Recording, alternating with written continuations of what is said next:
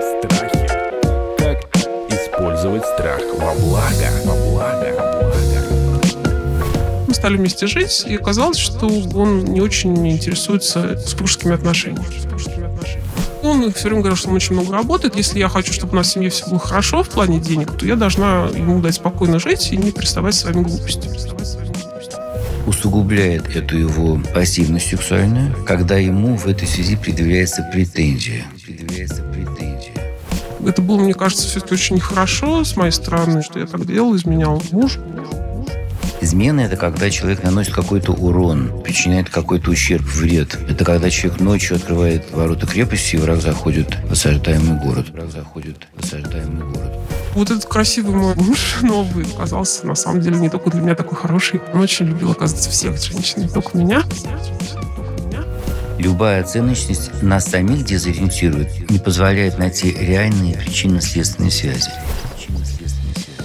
Здравствуйте, это подкаст «Страхи. Страхи ошибки». Меня зовут Наталья Лосева. Мы продолжаем новый сезон, который посвящен теперь проблемам в браке и разделен на такие мини сегменты мини-сезона. Куратором этого мини-сезона выступает известный психолог, очень мудрый и профессиональный человек Александр Колмановский. Здрасте, Александр. Здравствуйте. И вот мы, знаете, мы с вами долгое время так в куларах думали, как нам с какой стороны подойти к теме измены, и поняли, что тему измены можно брать вообще с разных сторон, с позиции, так сказать, жертвы, героя, активного, пассивного участника. Но у нас сегодня очень интересная героиня, она интересна сама по себе, потому что она рефлексирует, она анализирует то, что с ней происходит. И она, я так понимаю, наступила на грабли дважды, а может быть и нет, мы сейчас уточним. Екатерина. Добрый день. Екатерина говорит, партнер мне изменил, я его простила. Это правильный выход. Это единственный выход. Это ошибка для кого-то может быть. Есть ли какая-то универсальная формула, как себя вести, когда вам партнер изменяет в таких постоянных, в нормальных отношениях, и вы об этом узнаете. Александр, это частая вообще ситуация, наверное, для... Очень часто, конечно. А как вот обычно женщины приходят? Они с каким приходят запросом? Вот прежде чем нам Катя расскажет свой запрос и свои рассуждения, вот к вам обычно с каким запросом приходят женщины? С тем и другим сюжетом, о которых вы сказали, или Ну, с горькими жалобами, изменил. и с этими жалобами очень горькими, действительно болезненными, или наоборот, я у меня есть какая-то сторонняя связь или сторонние связи, и я не понимаю, что это значит. Мне надо, значит, разводиться с мужем, или мне надо их прекращать, или надо что-то делать с отношениями. А запрос какой? Ну, пожаловаться, понятно, выговориться. А и да, что? это очень важное уточнение. Какой запрос? Иногда это запрос о том, чтобы сформулировать какую-то позицию. Вот подскажите, что мне с этим делать? Это значит, мне надо разводиться с ним, поставить ему это на вид или что-то изменить в отношениях. Бывает такая форма запроса. Бывает запрос, как мне быть с этой болью. Или как мне сделать, чтобы он больше не изменял. Самые разные редакции, так сказать. Кать, я правильно понимаю, что у вас было два брака, и ситуация повторилась в каждом? Ну, у меня было два брака, и в одном ситуация была, когда изменяла я, а в другой ситуация была, когда изменял муж. Ага. А почему вы изменяли? Я была молодой девушкой, воспитанной традиционной семье, и мои родители очень хотели, чтобы я вышла замуж, как положено, чтобы у меня был муж, дети, ну, ребенок точнее, потому что сложно в нашем обществе воспитывать много детей. И поэтому, когда я училась в университете, я встретила хорошего парня. Он такой умный был, симпатичный, надежный, не приставучий, знаете, не оскорбляющий никого. И мы с ним ну, стали встречаться и довольно быстро решили пожениться. Он занимался математикой, такой серьезно-серьезный. И вот мы стали вместе жить, и оказалось, что он не очень интересуется супружескими отношениями. Ну, я подумала, что это пройдет со временем. Когда я закончила институт, мы решили обзавестись ребеночком. В общем, ребеночек родился, хороший. Но так вот получилось, что ничего не улучшилось. Я какое-то время думала, что я смогу с этим справиться. Я старалась, ну, там, мы разговаривали с мужем, там, Извините, а вы ровесники? ну, почти ровесники, он чуть-чуть Мгм. постарше меня, не намного. Я старалась очень, да, и даже говорила с ним про то, что можно пойти к специалисту, знаете, там, семейный терапевт. Но так получилось, что он не захотел. Он считал, что это обидно для него, что вот он хороший такой мужчина, а я его так обижаю. И он все время говорил, что он очень много работает, и поэтому у него такая вот история. Если я хочу, чтобы у нас в семье все было хорошо в плане денег, то я должна ему дать спокойно жить и не приставать своими глупостями. И я тогда нашла себе первого мальчика, с которым мы встречались. Ну, как мальчик, он был помоложе меня, но он был свободный, и у него была какая-то квартира, которую родители купили. И вот мы там с ним встречались. Потом мы с ним расстались и еще встречались с другими я парнями. Но это было, мне кажется, все-таки очень нехорошо с моей стороны, вот что я так делал, изменял, наверное, муж. И кроме этого, вот эти мальчики, ну, они несерьезно ко мне относились. Я думала, что я заслуживаю хорошего, серьезного отношения. Ну, и плюс к тому же, ну, хочется как бы больше времени проводить с ребенком вот в семье, а тут приходится где-то кого-то искать, ну, вот так. И я решила, что, ну, надо все изменить. Какое-то время я ни с кем не встречалась. Муж вообще со мной тоже только как брат это общался. А потом встретила я молодого человека. Он был моложе, чем я, намного тоже. Ну, примерно такая же разница, только в другую сторону. Он тоже был не глупый, но такой яркий, красивый, симпатичный парень. У него были такие глаза красивые, вот, и волосы длинные. Ну, очень классный. Мне показалось, что я опять снова молодая, вот такая, как будто не снова 20 лет. Влюбились? Ну, да, я очень сильно влюбилась в него. И ну, я решил, думаю, ну, может быть, с ним снова буду встречаться. А он сразу начал говорить про замужество. Давай ты станешь моей женой, я тебя люблю, все дела вот такие, да. И ребенок не проблема, типа того, что... Как ни странно, я так удивилась, у него тоже был уже ребенок от первого брака. Хотя он был совсем, в общем, парень такой не взрослый. Ну и мы, в общем, решили, что да, попробуем, вот все такое. Я просто... Ему было очень неудобно перед моим первым мужем. Он такой хороший человек, вот э, и умный, и для семьи все старался. Вот. Но вот видите, как... Было просто никак уж вообще. То есть гулять не хотелось. В общем, в итоге вы развелись? Развелись, по да. Развелись инициативе. по моей, да. Он узнал потом, что вот в чем проблема? Нет, вы знаете, вы так не ну, если честно, если честно, потом, да, наверное, потом уже, когда он уже женился снова, тогда, видимо, как-то он что-то понял. Когда мы с ним разводились юридически уже в суде, я уже ждала другую дочку, как бы вот вторую, и поэтому он не сопротивлялся. Он понял, что ну, ничего не поделаешь, она уже вроде как ждет другого ребенка.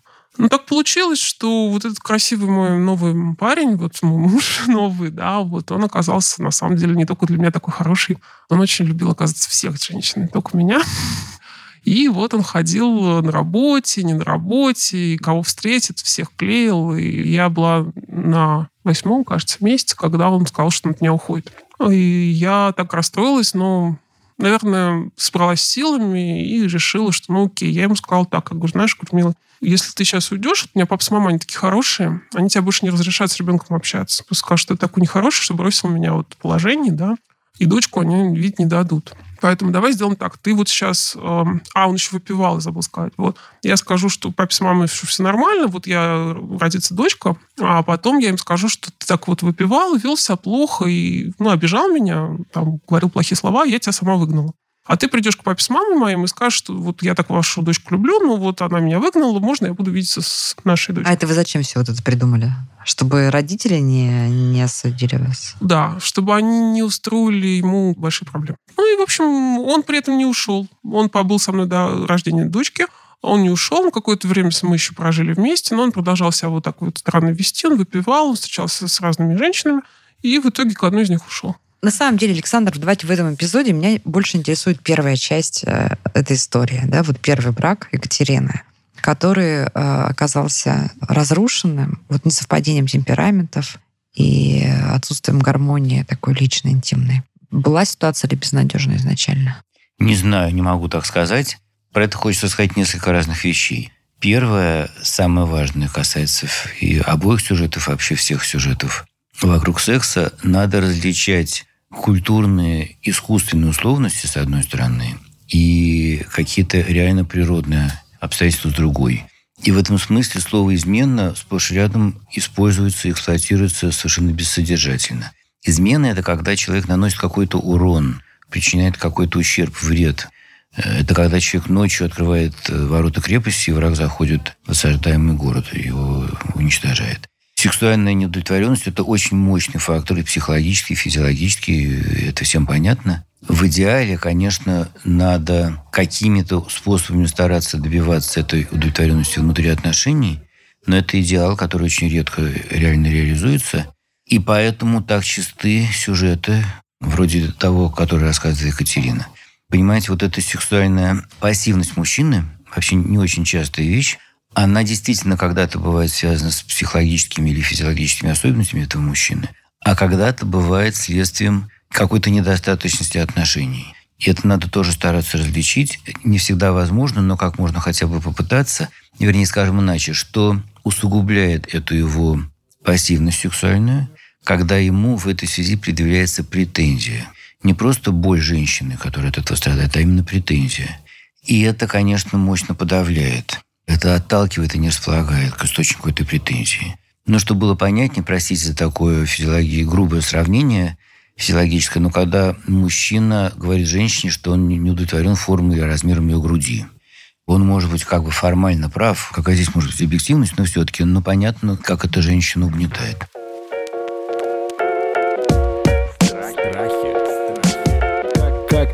Использовать страх во благо? Поговорим про второй акт вот этой вот жизненной абсолютно драмы, когда Екатерина оказалась э, в браке с человеком таким вот вызывающе полигамным.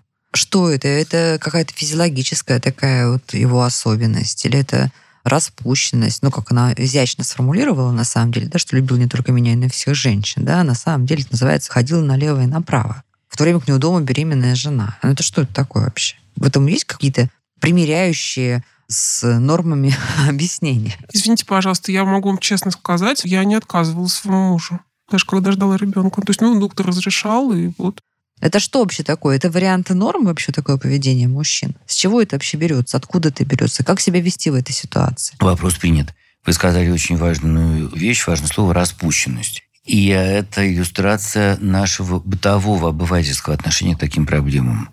Что является губительным в этом отношении – оценочность. Можно сказать безорукий, можно сказать очкарик. Это не распущенность, это невроз, это форма невроза которая связана, опять же, с его очень сильной какой-то недолюбленностью, недопринятостью.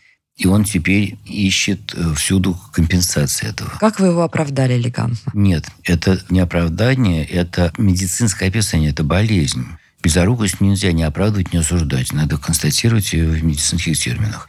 И драматизм, который потом всплыл, это наша, ну, простите, расплата за стартовую безорукость, когда человек ведется, человек любого пола, ведется на внешнюю привлекательность, яркость, харизму, и не сразу поэтому может разглядеть, какая изнанка скрывается за этим фасадом. Нет, то есть вы сейчас повесили вину на Екатерину. Это она Какой не вины нет вообще в принципе. Я ну, говорю, ответственность Я говорю о причинно-следственной связи. Извините, пожалуйста, Александр, вот смотрите, так получилось, что мама, вот бабушка моей дочки младшей, да, она жива. И мы с ней очень много общаемся. И я общалась с ней, когда мы были с мужем женаты, и теперь тоже вот. Вы знаете, если бы меня так мама любила, если бы она меня так принимала, если она так бы хвалила мои успехи, то я была просто очень счастливой женщиной, честно. Потому что как она на своего вот единственного сыночка смотрит, как она ему всегда поддерживает, вот что с ним в жизни не происходило, и всех внуков принимал. Я не знаю, если это называется недолюбленность, то я, наверное, не понимаю, что такое недолюбленность. Очень важное уточнение, важный комментарий. Смотрите, во-первых, за этой картиной не видно, как она реагировала все-таки на то, что ей казалось неправильно в нем. Как она комментировала его, не знаю, какие-то опоздания, или то, что он не вымыл посуду, или какую-то неправильную трату денег. Если же и на это распространяется то, что вы описали, если она это принимала, Просто по вашему описанию не очень понятно, насколько он чувствовал с ее стороны реальную ответственность за него насколько ее позиция не была такой елейной, что ты, сыночек, не делай, все поддерживаю. Это тоже форма недостаточного принятия, когда родитель не берет на себя ответственность. Ну, то есть опять мама виновата. Да? Mm. Женя, жена, мама, да. Друзья, в этой материи нету виноватых, действительно. Ну, по мне кажется, вот я так слышу, что вы вот говорите, что... Оправдываете. Там, там, там на самом деле и папа есть, дай бог ему здоровья, он тоже существует, они там женаты. Вот, э, Совершенно ну, конечно, верно. если Извините. у него нормальная, э, у родителей... У него полная, да, семья. ну, крепкая или нет, я не знаю, я в такие, в общем, тонкости не знаю. Ну, папа есть, мама есть. Ну, вы знаете, у меня тоже две дочки, и я понимаю, что если мои дочки будут что-то не так делать, я им, конечно, скажу, что вот зря ты потратил, условно говоря, вот эти деньги, да, или, может быть, ты зря не выполнил домашнюю работу и получил двойку. Я не понимаю, вы хотите сказать, Александр, что полное понятие, это вот что человек не творит, ты все одобряешь, да? Вот нет. двойки там... Э, Екатерина, вопрос принят, ответ нет. Совсем не в этом проявляется полное принятие, безусловное принятие. Безусловное принятие – это когда человек реагирует не на поступок, не на двойку, не на пятерку, не на правильно или неправильно потраченные деньги, а на чувства, которые этим двигали. Она его любит, правда, честно. А можно я версию другую выскажу? Вот вы, Екатерина, описали его как молодого человека, ну, такой невероятной привлекательности, да, что и там глаза, и волосы. Ну, и был весь такой, да, да. А был. может быть, это такая вот избалованность? Ну, то есть человек вот настолько, наоборот, залюбленный, избалованный вниманием вокруг себя, что появляется какая-то там ненасытность. Вот одну девушку, а вторую, третью, эту красавицу, значит, эту умницу он в свои вот эти лапки паучьи схватил, получил какой-то выброс адреналина, нарисовал звездочку на фюзеляже, и хочется еще, еще.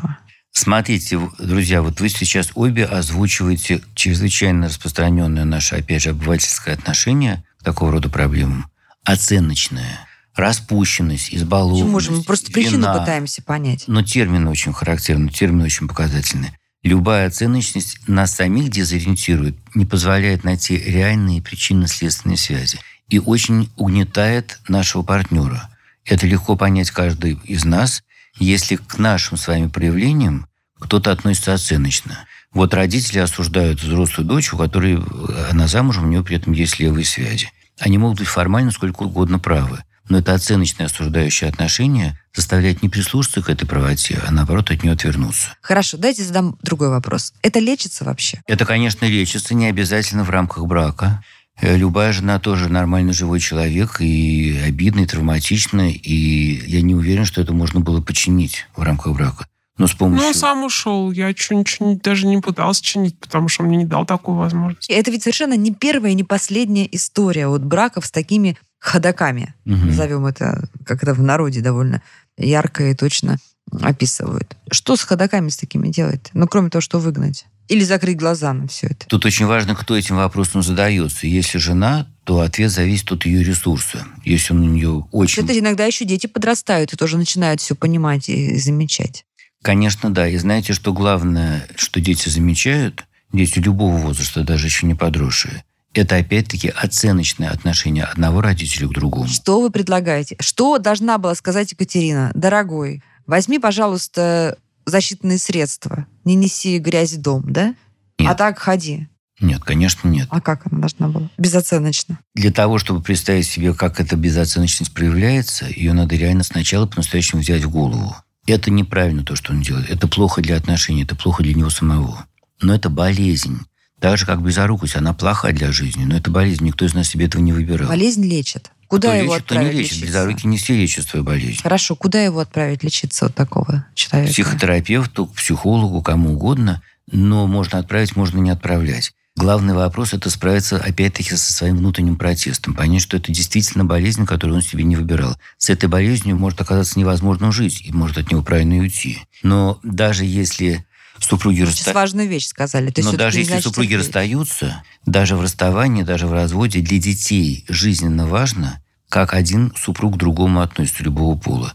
Как какой-то более продвинутый человек относится к другому более ограниченному. Опять-таки, оценочно или содержательно. Если оценочно, это неизбежно подталкивает детей, предлагает им такую же позицию. У них тоже будет развиваться протест против этого родителя. И это губительно для детской психики. Единственное, что я понимаю, что Екатерина, видимо, сделала все правильно, потому что она все-таки эти отношения не пыталась удержать, да, отношения закончились, а вот отношения с семьей своего второго мужа, вот да, этого да, да, ходака, да. смогла Ну, как бы сохранить. дочка очень любит бабушку, бабушка очень любит внучку. Вот тут вот сказали вот что насчет того, что дочки там будут какие-то проблемы с папой. Ну вот она мне говорит, мам, папа что, он пьяница, да? Я говорю, ну нет, он не пьяница. У него просто проблемы с алкоголем. А потом, ну, так ей уже больше 10 лет, да, и она знает, что у папы есть еще с тех пор две жены, да, и есть младшие там То есть, как честный человек, еще периодически женится. и она говорит, брат мой младший, он лучше, чем я, да, потому что вот папа от тебя ушел там, к тете, условно, к Маше,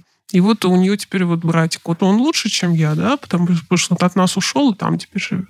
Ну, я начинаю объяснять, что нет, ну, бывают разные обстоятельства, вот, и так далее. Ну, сейчас ей, допустим, 10 лет, она мне верит, да, что я такое говорю. А когда ей будет 16, она поймет, что папа просто вот это самое, да. И это, как вы сказали, пагубно скажется на ее психике. Что же с этим делать? Екатерина, вы совершенно правильно говорите, что она поймет и про папу правду, и про вас поймет правду, что мама говорила неправду. Сказать, нет, он не алкоголик, у него просто проблема с алкоголем, это эфемизм, это как бы ответ начинается с «нет», а по существу он «да». Надо все вещи честно называть своими именами, но что пагубно для дочки, особенно для дочки, так сказать, папиной дочки, в этой позиции, это то, что, опять-таки, это неизбежно вызывает протест против этого папы, осуждение его неправильности. Во-первых, это порождает глубинную неуверенность ребенка в себе, так устроена психика. А во-вторых, это чревато серьезными проблемами в ее будущих отношениях с ее мужчинами. Она им не будет верить, она будет их бояться. Что вместо этого было бы правильно сказать, знаешь, да, папа алкоголик, да, у папы какая-то страсть к женщинам, и это его болезнь. Это точно не норма, но это болезнь, такая же, как повышенный холестерин. Он себе этого не убирал. Пока я не могу с этим справиться, и никто не смог его вылечить, да, ну, он подлежит этому а, лечению, а не осуждению. Она же спрашивает у папы тоже, понимаете, он же для нее тоже авторитет. Они общаются иногда. Она его спрашивала, папа, ты алкоголик? Она его спрашивает, папа, у тебя проблемы с женщиной? Он сказал, нет, просто мы с мамой разлюбили друг друга, мама не смогла мне соответствовать, да, вот так. Поэтому, и видите что? ли, я к тому, что мои слова, которые говорят дочке, они не, не только единственные в воздухе висят, а она еще его мнение учитывает. Тем не менее, что от вас зависит, то надо делать. Ваш вклад в это дело очень силен. И потом, знаете, когда ребенок оказывается, ну как бы, условно говоря, между двух огней, один родитель говорит одно, а другой другое, он всегда содержательно склоняется на сторону более теплого, более сочувственного родителя.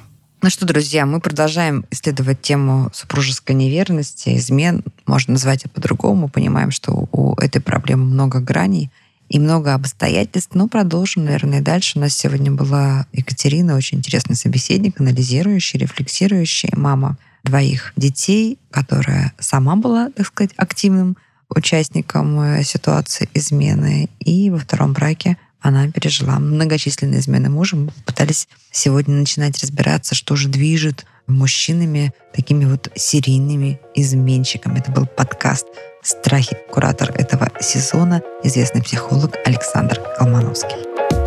Подписывайтесь на подкаст на сайте ria.ru в приложениях подкаст с Web Store и Google Play. Комментируйте и делитесь с друзьями.